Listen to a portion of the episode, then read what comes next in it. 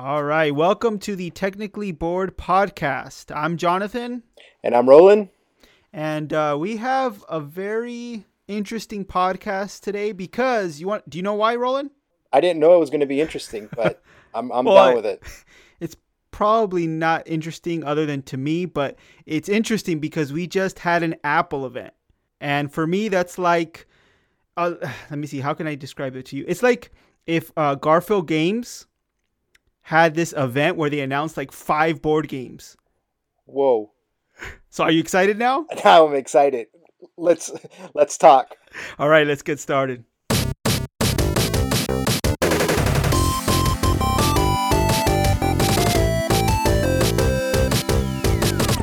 All right. So we're going to start off like we always do and talk about what we're going to be doing this week. You want to start it off, Roland? Sure. So I am working still on that review that I talked about last week. It's taking a while. It's a big production that's not going to look like a big production. Are you adding more you're adding more puppets or what? No. We're sticking to one puppet. We've been working on that. It's just a lot, you know? It's like for 5 minutes worth of video, we have to shoot like 10 hours. Yeah, I know. How many car explosions are you going to have? Oh, we're using green screens, smoke bombs. Animatronics, right? Animatronics, you name it. Yeah. J.J. Abrams flaked out on us, so we had to make do. Nice. All right. Well, I'm looking forward to it. So when can we expect? So this is going to be going out on Friday, the podcast. When can we expect that video?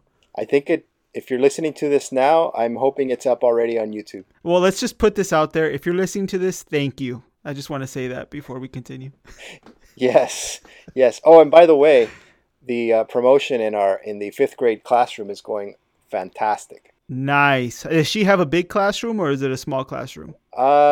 It's a small classroom. Well, I don't know. It's maybe like 20 students. So, hey. Man, what happened to these? I heard that these schools were overcrowded. There was 50 students. Why can't your daughter be in a school like that? You know what? I'm going to transfer her tomorrow. Me too. I'm sending both my kids to an overcrowded school so we can have more podcast listeners. That's what we need. I agree. I'm going to do that. So what have you been working on this week? So Apple event was today, Tuesday, when we're recording this. So I'm going to be working on a video talking about the Apple event, complaining about the things that I didn't like and talking about the things that I loved. Now, you sent me a couple of, well, no, you didn't send me, but you posted on your stories a few things about the Apple event. And I purposely didn't look anything up not because I'm lazy. Because you just didn't want to. It's just because I wanted to ask you genuine questions today. Okay, whatever we're gonna bring up. So this is not rehearsed. All right, nice. So yeah, so that event was today. I'm working on a video about that. I finally put up my Galaxy S21 Ultra review. If you haven't seen that, check it out. It took me a while. It's not that good, but just check it out. Yeah, no, I did see it. And I think you're probably not surprised when I tell you that the camera is what really caught my eye on that phone. Not surprised. Yeah, it's an amazing, amazing camera, but there's a lot to it. A lot of things might seem more gimmicky than actually useful, but it's just fun to play with those features that it comes with. Would you actually use them on a day-to-day basis? Probably not, but... Well, the 100-time zoom to spy on my neighbors. Oh, exactly. That one that keeps making noise into your mic and ruining your footage. You got to find out what's going on there. Yeah, we definitely got to find out what's going on there. Yeah, I did see that review, and whoever hasn't seen it should go see it. Even if you're not thinking of getting the phone, or even if you're not going to get the phone, it's still nice to know all the tech that's in there. It's pretty impressive. Yeah. Smartphone tech has come a long way and kind of got to this point where it's so good. Like if you were going to record video, you could almost just use your phone, right? If you're going to create content, your phone should be your first choice. Getting a camera it's great, but it's not a huge leap from going from a smartphone camera, at least to these expensive flagship phones, to an actual camera anymore. It that's very true. When you're creating content, let's say for Instagram, it's very hard to distinguish the difference between your camera phone, especially if you have one of these, you know, nice camera phones versus, you know, your DSLR. I mean, and even if you can, I mean, you're not filming a motion picture. Yeah. So, and I'm saying this and I do the exact opposite, but. and think about it too. Like if you're going to film something for Instagram, are you really going to pull out your camera, put in the SD card, film something for 30 seconds, take out the SD card, edit it, as opposed to just having everything right there on your phone where you could just upload it right away? You mean I've been doing it all wrong this whole time? No, and I've done both.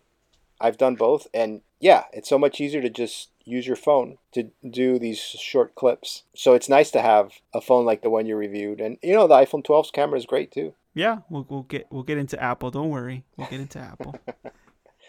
So this Apple event, it was today. Now, was it live or was it pre-recorded? Because honestly, I didn't see it. It was pre-recorded, and you know, even though I think we talked, was it last week we talked about how we, or was it the? I think it was the week before. We talked about how we wanted to get these live events back, right? Yes. But man, does Apple put on a good recording? The cinematography they have is just amazing. I don't know how. Like there's shots of one of the Apple representatives talking on a boat and it's like completely still. Like tell me how that's possible, how Apple's able to get that, but they do. And how they were able to record audio in the Bay of San Francisco with no noise, just so, clear audio. Now, do you think they're using an iPhone for that? They're probably using a Samsung Galaxy S21 Ultra. Perfect. I feel that sponsorship coming. Samsung. They don't even care about us. Wow, that's pretty impressive. Now I think I probably will go and watch it afterwards. Yeah, I mean, just for that alone, I thought that was interesting. A lot of drone shots, you know, really cool. Something that you don't get at the live events, right? Because you just have Tim Cook walking up on stage and that's pretty much it. Now you're saying then the Apple event was like a BTS video. I'm not too familiar with BTS. Oh, come on. Ask your daughter. I know that you're trying to get more listeners at the fifth grade class, and you're probably trying to fit in there. But oh, come on, man, you've heard BTS, right? Did you promise them that we're going to talk about BTS? I did. On this episode? I promised them. I promised them we'd have them on the show someday. Nice. Yeah, whatever works, right? I mean, we could say that they're on. They wouldn't even know. It's not like we have it video That's recording, true. Right? I could just say, all right, let's hear them perform and just play something on Spotify. We'll bring in 5 of our friends and just tell them to pretend that they're BTS and there you go. Man, next week. BTS next week. So what were the highlights of this of the Apple event? What stood out for you? Okay, so there was a couple of things. I mean, there was a ton of things announced. They called it the spring-loaded event. So kind of a play on words. It's springtime. It was loaded. And they did have a lot of things announced. One of the first things, and this is kind of good for us, maybe, because we started a podcast. It looks like Apple's getting more serious with the podcast side of the business, I guess. Because there's going to be some type of podcast subscriptions where you can pay for ad-free podcasts and get exclusive content and something that really Apple hadn't done before. And that was more of Spotify's area, but it looks like Apple's getting more into that. So it looks like podcasts are getting more and more popular and it's something that companies are going to be looking more into. So I wish this podcast was getting more and more popular. It is. Hey, we're not saying 8 anymore. No, we're up to 9. Yeah, no, it's going up. So one of the things that I saw on your story that caught my eye was this Apple AirTags. So I had my son look it up, and I thought it was pretty cool. What did you think of that? I thought it was cool, but there are a lot of products out there that kind of do the same thing, but it's more of a hey, if you have Apple, you definitely want to go for this product over if you were looking for something similar, just go with the one from Apple. What is an Apple AirTag? They are they're tags that you can put on pretty much anything. You can hook them onto anything and you can find them through the Find My iPhone app. It's kind of putting that Find My iPhone feature into pretty much anything. Can you stick them on your kids? You can actually. Or on your spouse's car? I mean, if you're into that sort of thing, you could if you want to. You know, I've had ideas throughout my life that have never come to fruition, and I tell my wife about them all the time and she laughs at me. But this is one idea that I've had for theme parks, and I'm just mad at Apple that they came up with it. But, well, they didn't come up with it. They didn't come up with it, but they're implementing it this way. But I always thought that a theme park should have these sort of things for rent as an option. When you go to a theme park, you have a tag that you put on your kid, on his wrist or something. And then if your kid gets lost, you can find my kid, right? Genius. Yeah. Yeah, is. I think so. Anyway, yeah. I should have patented a long time ago. Too late. Too late.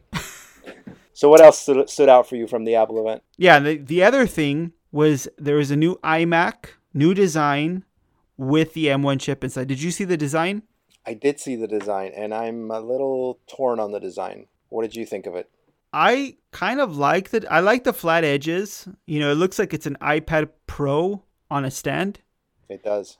But what I don't understand, and you tell me, it has a pretty huge chin on it. And I don't understand why Apple couldn't just make the device slightly thicker and just have the same amount of bezels all around the display. So I just saw the story that you put up. So you're showing the back and the side. I haven't seen the front. Oh, you haven't seen the front. I haven't seen the front. Okay. I think it looks nice. I wish it came in black. They have like these very fancy, colorful colors. Not fancy, but bright, colorful colors. Not really my style. Yeah, I don't know. Maybe it's what's on the inside that counts. That's what they tell me all the time. But now, speaking of what's on the inside, what really caught my eye was that iPad. So yeah, the iPad Pro with the M1 chip inside. And I'm a huge fan of the M1 Max, the M1 chip. I have the M1. You haven't tried it yet, right? I have not. So I have an M1 Mac Mini, and it's probably one of the best products I've bought in the last year or so. It's really improved my productivity as far as content creation, video editing, creating intros, all that. It's so much better, so much faster on the M1 Mac Mini. So I when I first saw that they were going to put it into an iPad, I thought, wow, that's going to be amazing.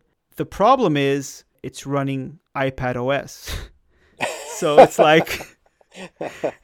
It's like getting a car with a Ferrari engine inside, but the limit is only 65 miles per hour. Like you can't go faster than that. I see. So you have all the power to actually use these applications like Final Cut, like these really intense 3D rendering applications, but they're not available on the iPad. So you're stuck using the video editing. Have you video edited on LumaFusion on the iPad? No, I've just limited to quick cuts on iMovie. I pretty much do all the editing on a PC. Okay, so there was an application kind of push, or not really push, but alongside the M1 Mac, they showed the LumaFusion. It's a video editing application, probably the most popular one on the iPad because it is pretty capable, but it's not, I wouldn't use it to replace Final Cut or Premiere Pro on Windows. It's just, it's not the same. So once again, it comes down to the, you know, yeah, it's awesome. It's going to be really fast, but are you really taking advantage of that performance? Not really. I feel like we're getting a preview of your video. I know, it's like I'm ranting on already. Well, I think you should record it like tomorrow so you can have this fire underneath you. I actually recorded it before this podcast, so oh. I thought you were going to say I recorded it before the Apple event. Yeah, Tim Cook, he called me up and told me everything. Yeah. I'm like, man, Tim, that's a letdown right there. Did you see the display on it? Like the 12.9-inch iPad Pro has you know, Apple's Pro XDR display that they sell that's like $5,000? Yeah, and the $1,000 stand? Yeah, so yeah. It's getting, I guess, like a 12.9-inch version of that for the iPad Pro. Wow. So it's going to be an amazing iPad display. It's going to have 1,600 nits of brightness. At least, I think that's what I read. So that's super bright. I mean, if you go outside, part of the reason why you want a bright display is because when you go outside, when you're going outdoors in direct sunlight, you want something to compete with the sun. This is like going to put the sun to shame. Like the display is going to, like you're going to have your own sun in your hand. That doesn't sound bad. So, okay, so you got the tags, you got the iMac, you have the iPad. I saw there's a new color of iPhone. Yes. Purple. I showed that to my wife and she loved it. Is she going to get it? She doesn't love it that much. Yeah, you know what? My wife's loves purple, and she's like, "Why didn't you show me that earlier?" And I said, "Because I know you like purple, but are you gonna trade your black iPhone for that? No, then that's why I didn't show it to you." Well, one thing I don't understand really is why are there so many colors of iPhones or phones? Period. When you slap on a case, you don't even know what color the phone is. That is true. Have you seen anyone with a green iPhone? I've never seen anyone out in the wild with a green iPhone. I've never seen anyone with a green iPhone. Who's buying these colors? Please tweet us, either Retethered or The Bored Dad. If you have a purple or a green iPhone, let us know. We're wondering if you actually exist. Yeah, and this question is if you got to be over 10 years old. Okay, yeah, that's true. If you're under 10 years old with an iPhone, tweet us anyways, because that's pretty cool. Your parents are pretty cool. If you're under 10 years old and you have a Twitter account, your parents are not doing the right thing. Yeah, with an iPhone and a Twitter account, listening to this podcast. Yeah, there's a problem. Give us the number to your parents because we need to talk to them. Oh man, so how long was the Apple event? An hour. Okay. All right, so they squeezed a lot into an hour. So was that it then? The phones, the tags? Yeah, I mean, for the most part, those were the main things. There was a new Apple TV, but it's not too different. Mm. Yeah, that was pretty much it. The devices look cool. They look interesting, but they seem more like for a specific person. Yeah. I don't see an actual person buying the iPad Pro. That's the thing. A lot of people are going to buy the iPad Pro that will probably never need an iPad Pro. Yeah, I think that's the case with technology in general, especially Apple. Oh, yeah. Yeah. Definitely. They're going to sell tons of these. And they're calling that display on the 12.9-inch Liquid Retina XDR. I think that's what they called it. And let me guess. They said, the greatest display we've ever made. Yep. And the sad part is most of the people that buy that iPad, the 12.9 inch, they're going to have that amazing display to watch Netflix on. Or our YouTube channels. So what that does is it makes us have to produce quality content on our DSLRs, not our phones. Oh, man. For those 2% of people with iPad Pro 12.9-inch displays that are watching our YouTube channel. You know what? I think 0.2% of people watch our YouTube channels, so we're right in the average there. Let's move on from the Apple event, because I want to talk to you about something that we talked about last week, because this is interesting to me. This doesn't really apply to tech, but one thing that I want to talk to you about is gamer versus collector. Yes. What's the difference? Why does one exist over the other? And should it exist? Should you be a collector and not ever play those games? Tell me. Oh man, this is tough, because I think I'm a little bit of both. And sometimes you lean one way and sometimes you lean the other. That question makes me think of that SNL skit with the Star Wars action figures. Have you seen it? I think I have. Yeah, look it up on YouTube. If you haven't seen it, it's this in a nutshell, the collector versus the gamer. I think collecting depends on your bank account. Definitely. Right? Because I think just a straight up gamer is more conscious about what they're spending. Sometimes you don't get a game because it's just not in the budget. It's been a rough month or whatever, and you say, well, I can't get it now. I can't get it on release day. I'll get it a month from now, or I'll get it on Black Friday, right? Mm-hmm. Whereas a collector doesn't really care how much it costs, because it's an item that's missing from his collection. So it's dangerous to be a collector. But you could always sell it, right? If you need it, No, a collector does not sell ever. Well. I'm speaking of me, right? I look at my collection of board games, and although they're not all winners, but they're like my babies. I know it sounds weird. I've never sold a game. I don't know if I would, maybe, but that's kind of how I see it. If it's part of my collection, it's there forever. Okay, so let me ask you. I'm looking at your screen right now. I'm looking at your video. You have a huge shelf full of games, and we're probably only seeing a portion of it. That's not the full shelf. Right. Have you played every single one of those games? No. So you are a collector. That's what you're saying. Yes. But I've played most of them. I've played most of them at least once, but no, if we're going down to 100% honesty or getting 100% technical, no, there are games on this shelf that I have not opened. That I have not played. There are games on this shelf that I have not opened as also. So yeah, I am a collector. Some of these games in a series, right? Or like we talked about last week, a certain designer or a certain publisher. Mm-hmm. And some of them are so good that you want to have every game from a certain designer. And if you get into the hobby a little late, some of these games are out of print. And so now the collector in you wants to hunt down these things. And I think that's part of being a collector, is the thrill of finding that missing piece of your collection. Yeah. Okay. The internet has made it a little bit easier. You can go on eBay. You can go on a bunch of other sites where you don't actually have to drive around town looking for this thing.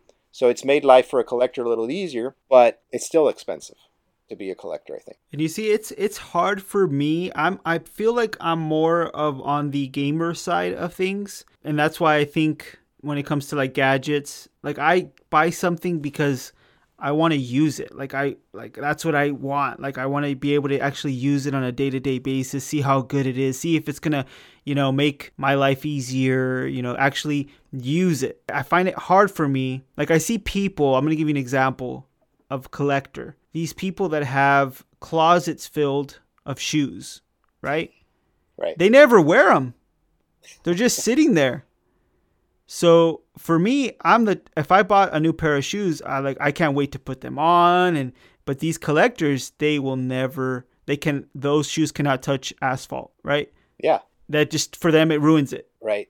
Yeah. For me, in the board game world, I do open all the games. So I don't have games that are intentionally left sealed. The only ones that are still sealed, that's because I haven't gotten around to playing them. But I do take really good care of them. I'll try to sleeve all my cards. I know that's a controversial subject in the world of board games. Some people like sleeving, some people don't. But I do take care of them. Sometimes I even leave the shrink wrap on the cover of the box just to protect it. So I think that's the collector in me. The gamer in me does play the games. Now the problem with having a big collection is takes a long time to come back around, right? And play the same game again, especially if you have your favorites, like we have our favorite children, right? Do you have your favorite child? Do you? It's funny. And I'm going to go off topic here for a second, but that topic came up recently with a few people and a few parents. And one of the parents said, I don't have a favorite child. They're all the same to me. And I asked, have you asked your kids if they feel you have a favorite child? I left them speechless. Because a lot of times the parents might think they don't have a favorite child, but that's not how we feel. But anyway, that's a different podcast. Now, you sound like you're not the favorite child, Roland. Is that what you're telling me? Therapy might cure me someday. Roland, you're crying. No one can see this, but you're crying. You're tearing up. Roland, are you okay? I can't help it, man. I think board games have become a way out for me. Okay, Roland. Grab some dice. Roll them. I can't. The only dice I have is in an unopened box. Oh, man. But I think it's interesting. I think it's interesting because, okay, so my kids think I'm weird that there are some boxes I don't open. Not board games, but other things. Action figures, you might have, some neat collector's item that comes out and you just don't open them. So in that respect, I still have like Hot Wheels that I haven't opened because there were some collector thing from years ago and they're just sitting there. So I think being a collector has its place. It's expensive to be a collector, but it's fun, right? If you have that mindset, it is fun to just put stuff on a shelf and look at it. But if you're a gamer, you don't understand the collector side. I think the collector understands the gamer, but the gamer doesn't understand the collector. Well, I think the reason for that is because you start as a gamer. Yes. Everyone starts that way. And then it gets to a point where maybe you have, you know, some income to use up. So maybe you get a game that you've always wanted to get and you want to keep it safe. And that's the collector starts to come out, right? Little by little. We all start as gamers because maybe our income doesn't allow us to be a collector. And I think that's why as the older you get, you become a collector later down in your life than earlier. Yeah, because my son, for example, he likes collecting amiibos, right? The Nintendo amiibos. Uh-huh. And every time they release a new amiibo, he wants one. He wants it for his collection. But that depends on me, right? That depends on me if I buy it for him or not. Mm-hmm. But then as we get older, right, we start getting a job, we start making our own money, like you said, and now the collector in us can roam free. and that can be dangerous because I think once you go down that rabbit hole, you end up with shelves like what you're seeing here in my video. That's when you start looking for a place to live based on if it has room for your collection. Yeah, that's true. It's a fun thing, but you gotta grab a hold of it, or it's gonna take hold of you. Yeah, that's very true. I mean, you think back at comic books, for example. Some people have comic books that they've never read. It's just sealed. Yeah. And they know that if they opened it, the value goes down. Yeah, I think we should ask the 10-year-olds in our audience to go through their parents' comic books, unopened comic books, right? And if they find an Action Comics number 1, very specific, okay? Action Comics number 1, just tweet us, email us, and your parents probably don't want it. We'll take it off their hands. Send it to Sydney. Yes. Yes, now, give it to your classmate, and she'll handle the rest. She'll dispose of it for you. Yes. Yeah, it's a horrible comic. But hey, let me ask you something. Have you ever thought back of your childhood and wished that you had kept some of the toys that you had? Oh man, all the time. Maybe that's the collector in us coming out. Not because I want to play with it, but I'm like, man, I wish I could just have it on a shelf or keep it somewhere safe. And man, how much value it would have because that toy from long ago, you don't see it anymore.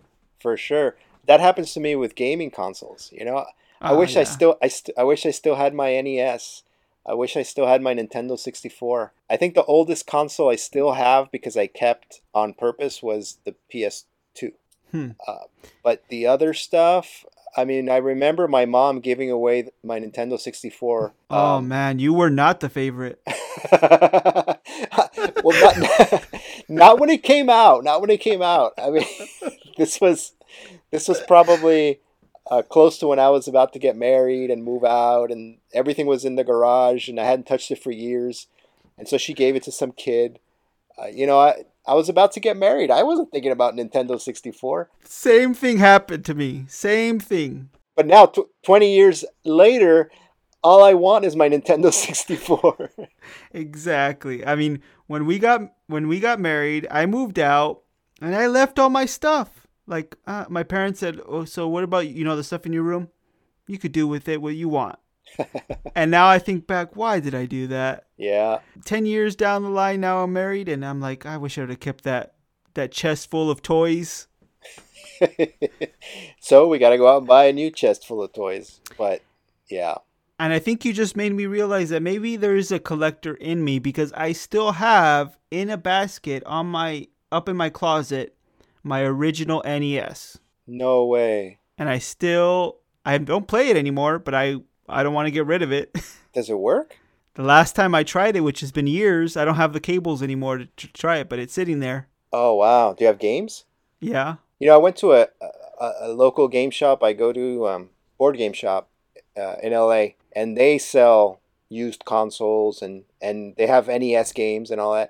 They had a Flintstones NES game. You know how much it was selling for? How much? $800. Wow. Yeah. And those collectors will not sell it. Right. And that's why it's so much money. Really, yeah. That's why. Yeah. Wow, I can't believe you still have your NES. I'm sure you could get the cables on eBay or something. Okay, 10-year-olds, we have another task. They don't even know what an NES is. They don't even know what... You said Nintendo 64, and they're like, what? What? Was it released in 1964? You're probably right. That's sad. I know, man. That's sad. We just got... This is such a depressing podcast. We've cried. Favorite children, sadness over age. I don't know. I'm scarred. So going back to the collector versus gamer, you're right. I think everybody's a little bit of both. You know, it's like the Dr. Jekyll and Mr. Hyde. It just depends on what you lean more towards. I heard that game is really expensive too. Probably. For NES. Was there a game like that? Yeah, there is. And I heard that's a really I heard it's a really bad, like, really not bad in the sense that it's actually like a horrible game, not like, fun to play. Like E.T. for the Atari. Yes, you know E.T.'s really like you can't find it and it's expensive. Like, well, there's a punch in a landfill somewhere. Did you want to go?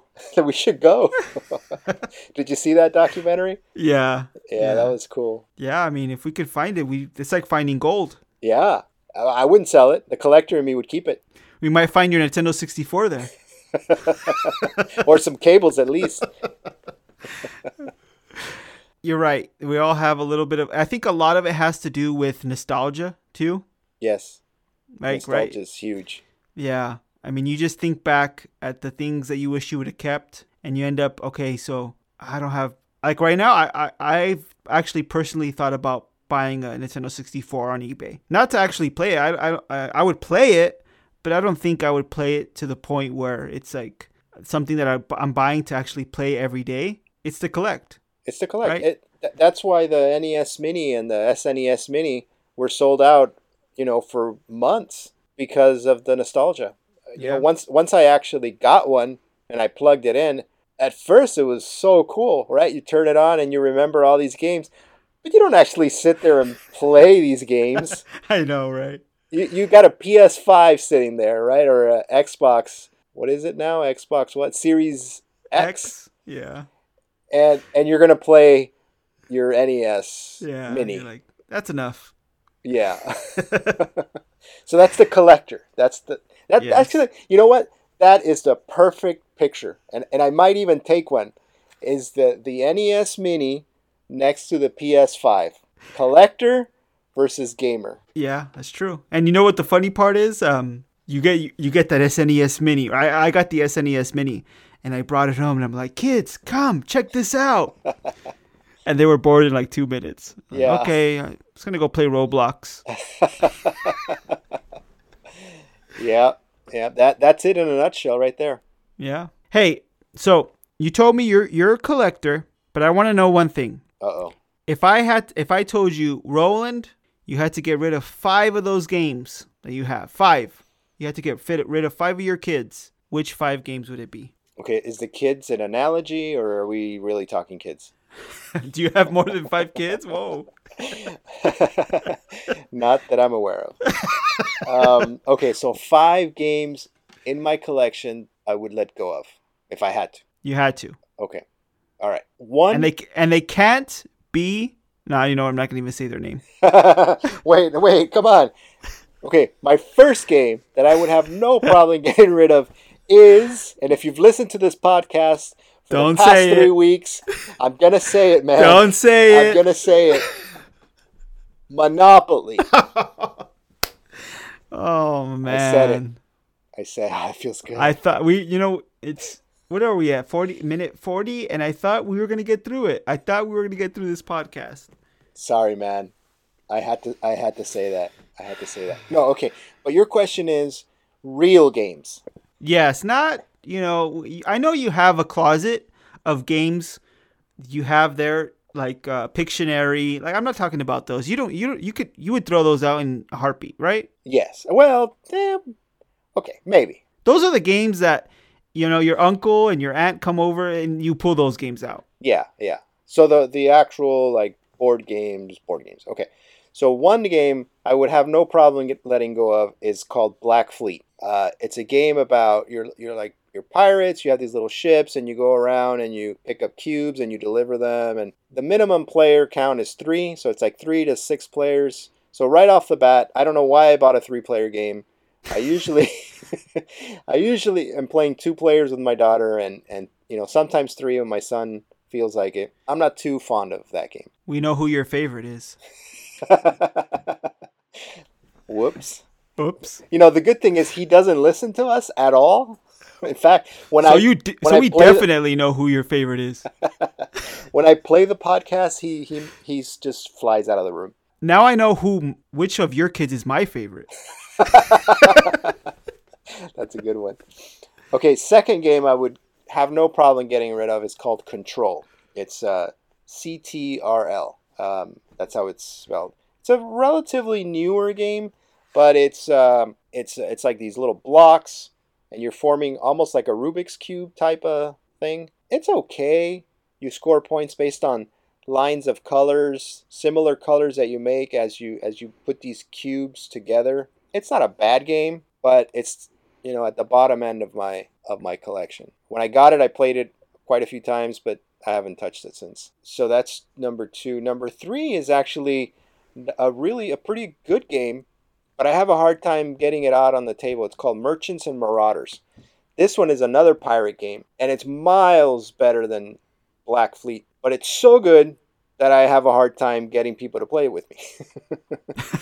Wow, that's a weird problem to have. So the rules are a little complex. Oh, okay. Even for me, like if I don't play it, I haven't played it in forever, so I'd have to relearn it.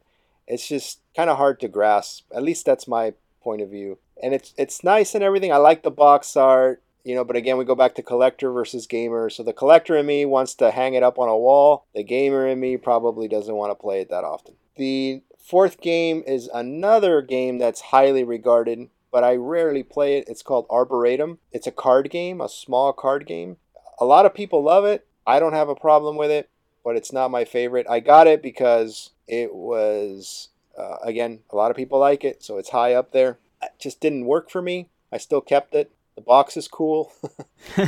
It's about trees. You know, all the cards have different types of trees on them. It's a very pretty game, but I don't play it all that often.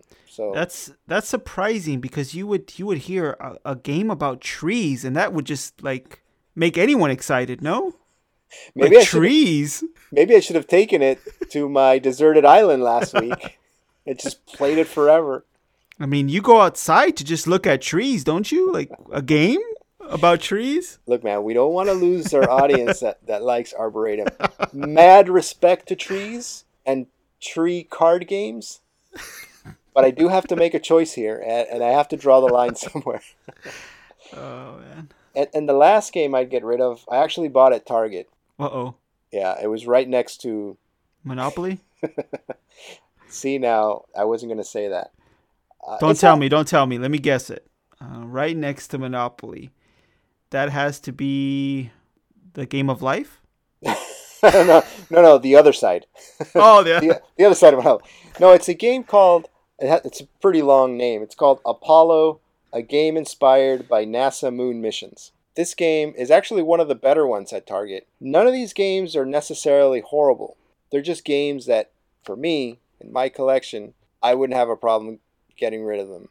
I'm not going to get rid of them, but if I had to, those would be the 5 that I would get rid of. Okay. Now, I haven't played any of these games.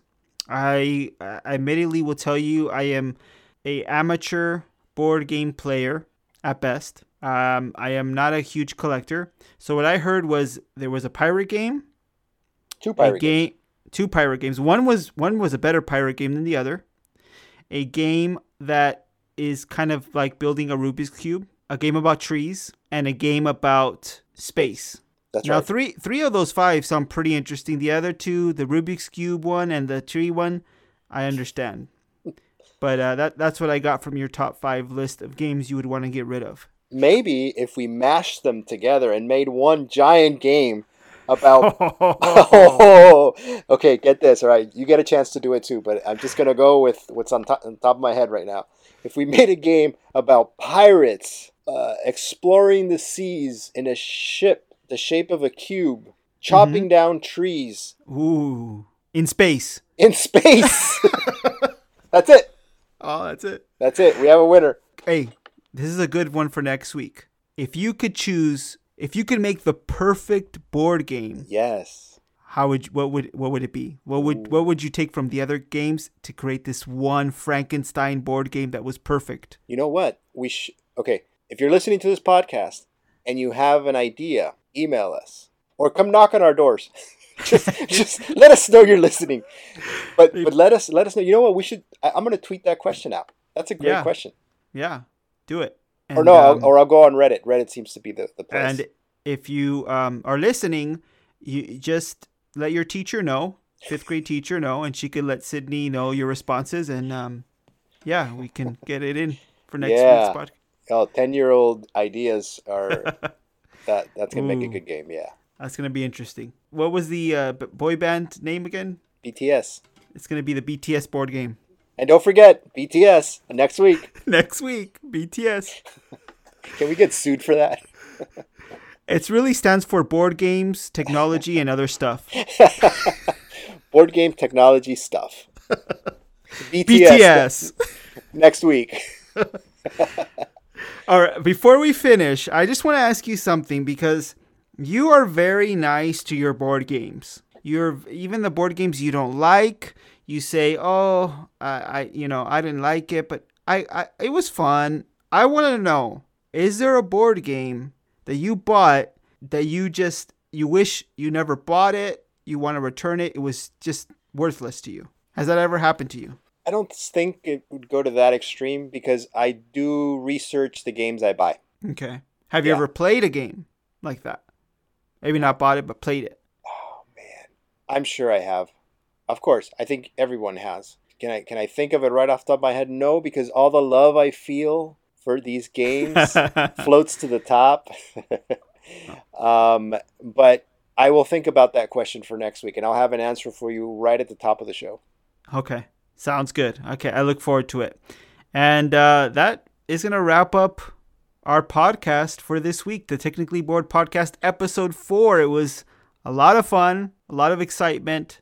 We ask you to please subscribe to the podcast, follow us on social media. So follow us out there, Twitter, Instagram, YouTube. I'm going to leave all the social media accounts in the show notes. So once again, thanks for listening. Yeah, well, everything you just said. Thanks for listening, and we'll talk to you next week. And remember, kids, stay in school, do your homework. Look for those comics. See ya. Bye.